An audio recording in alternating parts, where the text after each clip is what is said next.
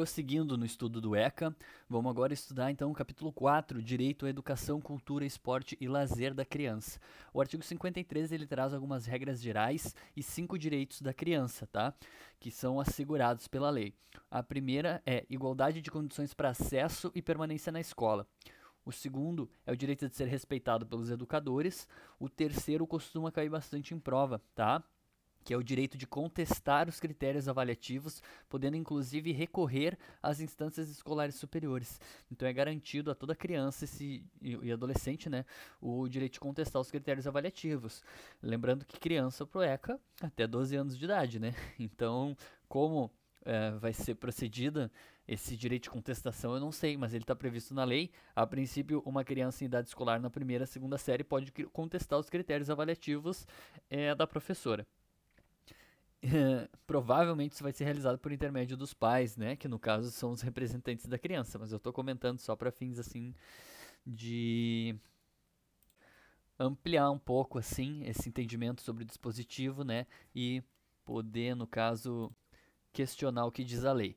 Uh, o quarto direito é o direito de organização e participação em entidades estudantis, né, grêmios estudantis, etc. E o quinto e último é, direito assegurado aqui, né, previsto expressamente, seria o direito de acesso à escola pública e gratuita próxima à residência, garantindo-se vagas no mesmo estabelecimento a irmãos que frequentam a mesma etapa ou ciclo de ensino para educação básica. Ok? É, qual é a relevância desses cinco direitos que são garantidos? Eles são direitos públicos subjetivos da criança, eles vêm previstos no ECA. Então, por exemplo, se não for garantido acesso a uma escola pública e gratuita próxima da residência, ou se não for garantido um acesso à escola pública e gratuita e vagas no mesmo estabelecimento a irmãos, tem a possibilidade de ajuizamento de uma ação judicial para ver garantido esse direito. Parágrafo único do artigo 53 vai prever um direito aos pais daí. Os pais responsáveis, eles têm direito de ter ciência do processo pedagógico e participar da definição de propostas educacionais. Então, a gente vê que a escola ela é participativa, ela tem que incluir os pais e os responsáveis. Então, eles têm esse direito de ciência do processo pedagógico, que inclui uh, até certa medida assim uma fiscalização, digamos assim, do que que a criança está aprendendo, não num sentido, na verdade, de de limitar a autonomia do professor, né? Mas mais no sentido realmente de poder participar, poder agregar, né? E fazer uma uma participação que amplie, na verdade, a qualidade do ensino ministrado. Artigo 53A aí foi acrescentado é, em 2019. Então, um dispositivo bem recente que fala que é dever da instituição de ensino a conscientização, prevenção e enfrentamento ao uso ou dependência de drogas ilícitas. Então, não só as instituições de ensino, como clubes, agremiações recreativas e estabelecimentos congêneres, tá? Todos eles é, têm um dever de conscientizar as crianças a respeito do uso das drogas. O artigo 54 agora ele vai prever certos deveres do Estado tá? relativo daí às crianças e ao direito delas à educação.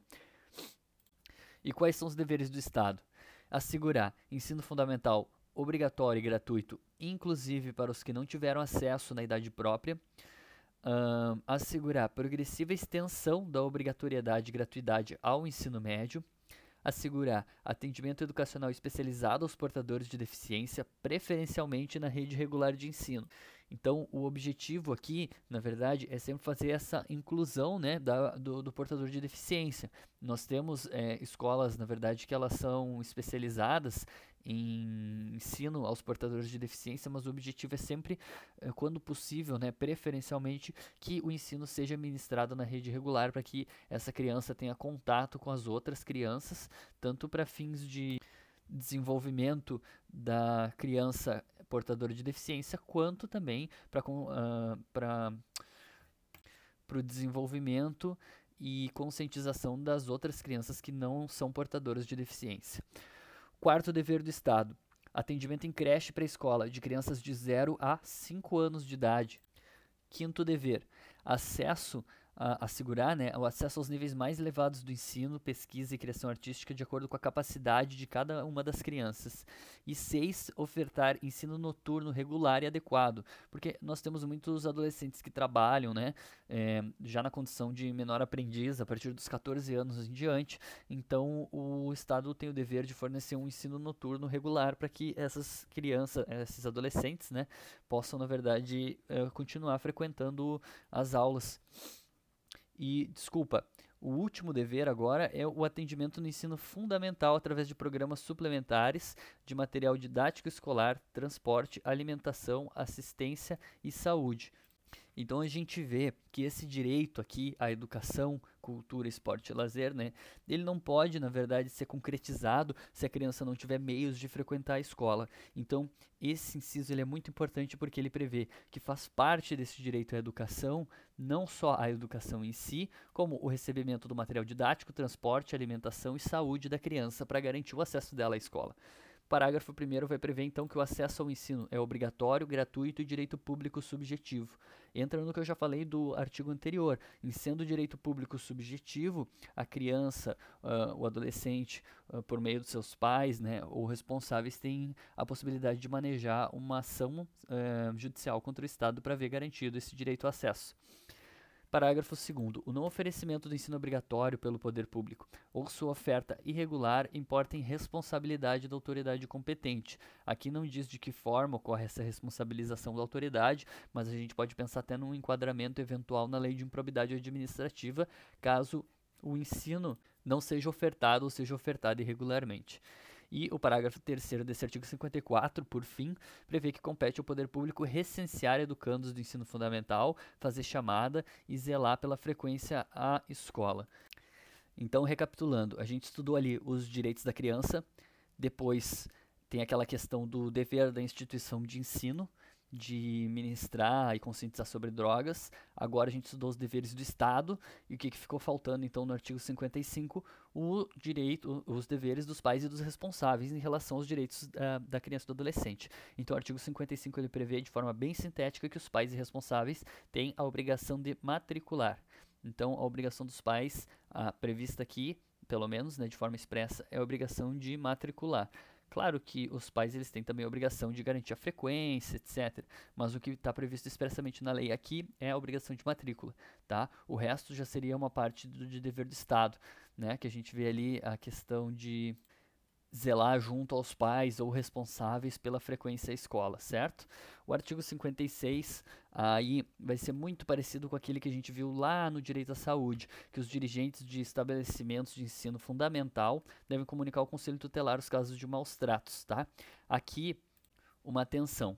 Na, eu falei maus tratos só para destacar aquele lá do direito à saúde, mas na verdade são três situações né, em que os dirigentes de estabelecimentos têm que comunicar ao conselho tutelar: os maus tratos, faltas injustificadas ou evasão ou elevados níveis de repetência. Tá? As faltas injustificadas e evasão, elas devem ser comunicadas ao conselho tutelar quando já foram esgotados todos os recursos escolares para tentar manter aquela criança dentro da escola, certo?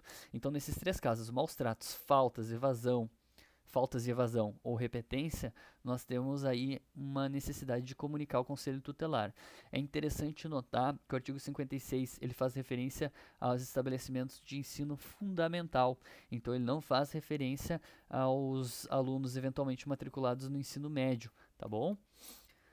O que de toda forma, eu acredito que essa ausência de previsão legal não é nenhum impeditivo, tá? Eu acho absurdo a gente pensar que só por não estar tá previsto na lei, um dirigente do estabelecimento, ele não precisa comunicar ao conselho tutelar no caso de maus tratos envolvendo um adolescente no ensino médio, tá?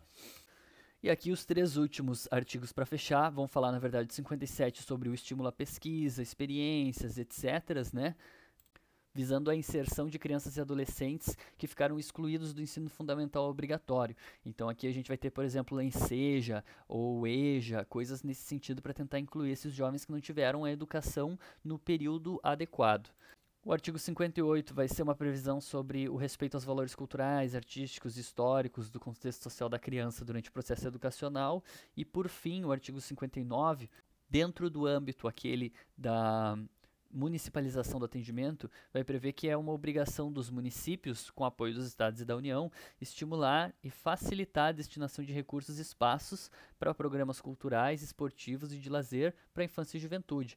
Então aqui a gente vê que apesar desse capítulo ele tratar sobre os direitos de educação, cultura, esporte e lazer, a gente tem na verdade sete artigos falando especificamente do direito à educação, e a gente tem um artigo bem sintético, que é o 59, que aí fala de maneira genérica sobre cultura, esporte e lazer da criança como sendo responsabilidade do município, certo? A respeito dos direitos da criança relativos à educação, cultura, esporte e lazer, era isso. No próximo áudio, a gente vai falar sobre o direito à profissionalização e proteção do trabalho do adolescente, certo?